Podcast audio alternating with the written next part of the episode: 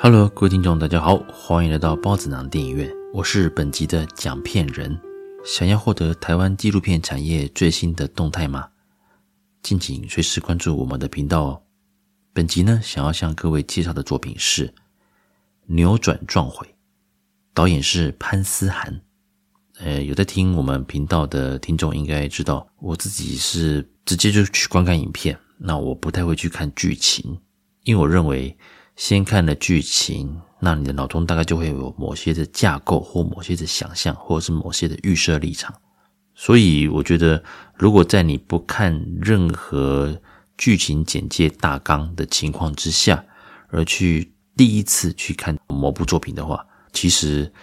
是会有这种最直接可以接受到导演想要给你什么东西的这种呃感受。那同样的，这次我也一样是。在完全不晓得剧情的情况之下，我就看了这部这个扭转撞毁。当然，一开始看到片名，我想说啊，应该是年轻人去跟体制的冲撞，还是说教育方面的冲撞等等吧。其实一开始的大概将近两分钟左右，就是这是在酒吧里面重复的，就是做调酒、倒酒，然后调酒、倒酒这种，嗯、酒吧里面的这种氛围。大概就重复的这样维持大概将近两分钟，在某个程度上来讲，一时摸不着头绪，到底导演想表达什么？之后呢，哇，就开始出现了这个访谈的画面，在一个很平凡的公寓的客厅，就看到啊主角在跟镜头啊诉说一些事情。整部片的一个色调是黑白的，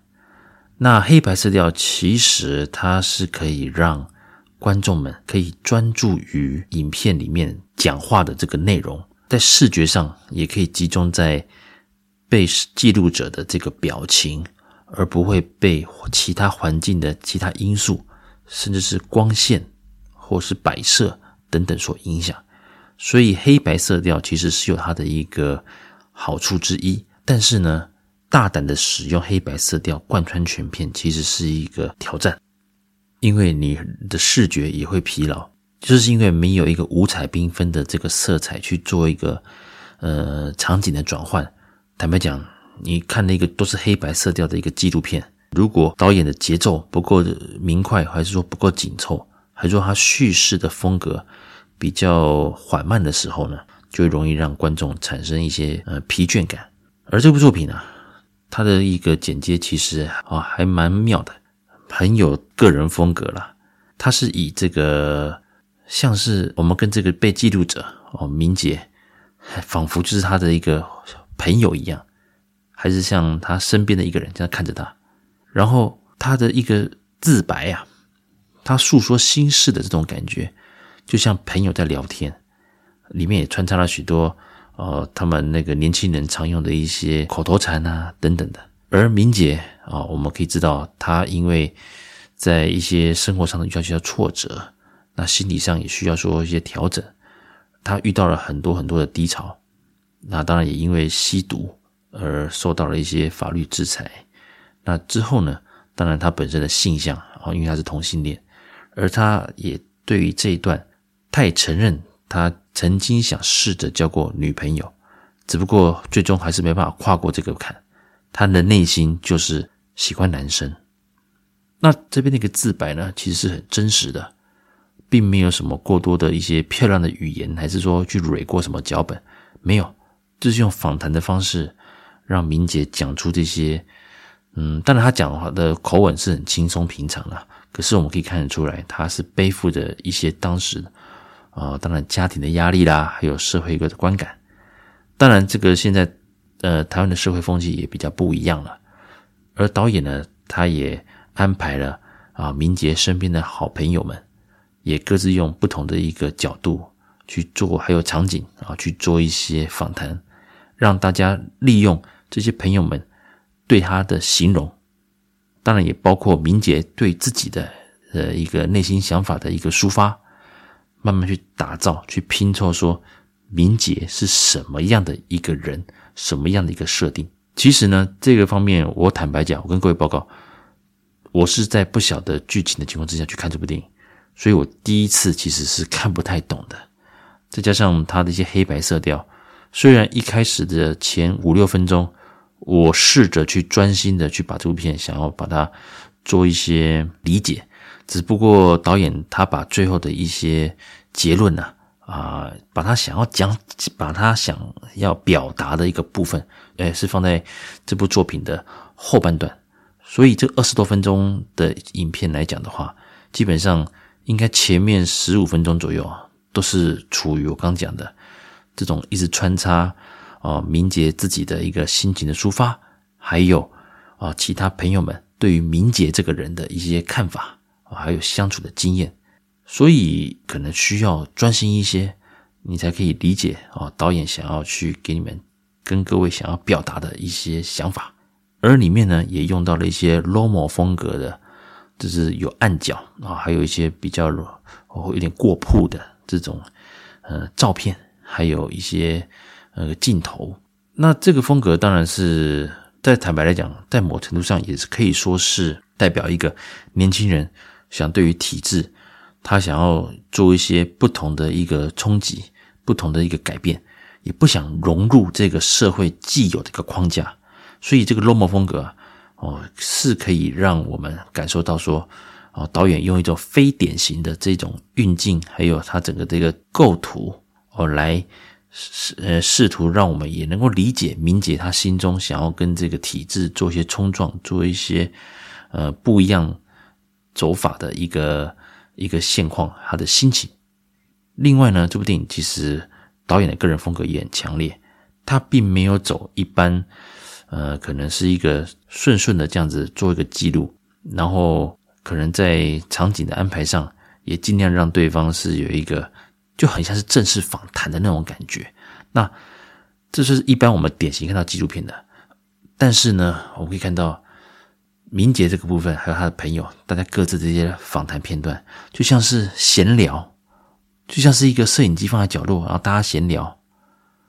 其实这种做法也是蛮能够让观众可以快速的融入，而不会有隔阂。因为有时候，如果是一个很正式的一种访谈，你似乎又感觉到好像是一个怎么讲，是不是针对什么议题，然后找了一些专家学者啊，这样子好像有点哦，这个场面上可能会比较僵硬一些。所以呢，利用这种像聊天，然后朋友们之间讲一些干话啦，一些口头禅啊，那种时下年轻人会用到的，啊，你觉得诶，其实还蛮有亲切感的。再来就是整个的一个多元认同。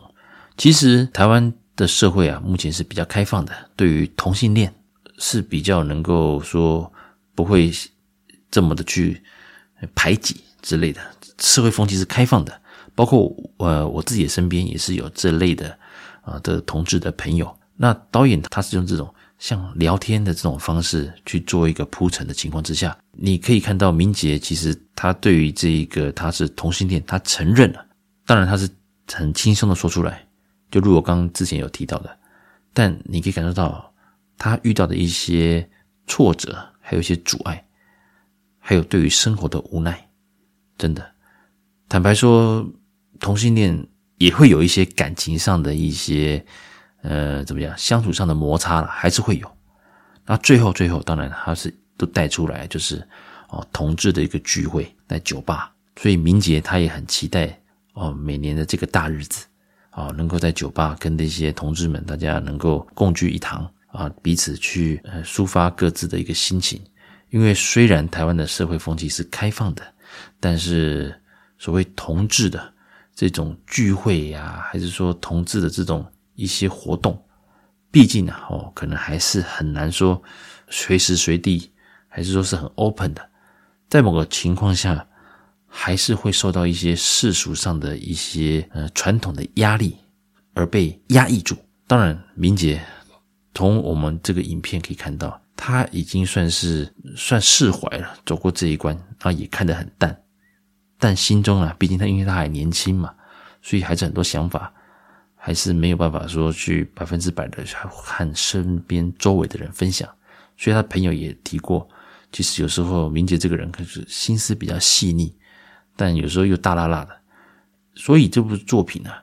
我们可以看出来，导演他是借由明杰啊这一位曾经啊因为吸毒啊被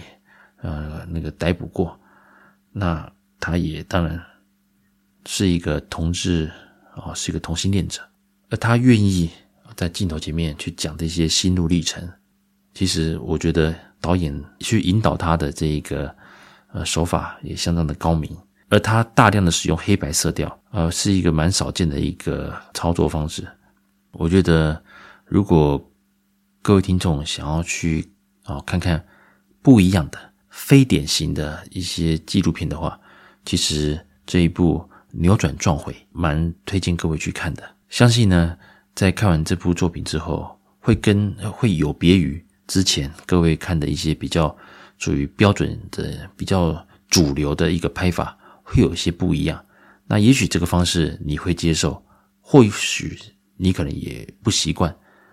甚至跟我一样，可能要看到一两遍以上，才会比较了解导演想要表达的东西。总之，这是一部相当值得去欣赏的一部作品。那各位可以找机会去看看，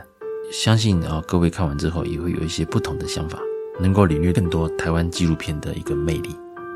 以上就是本集的一个介绍，感谢各位的收听，我们下次见喽，拜拜。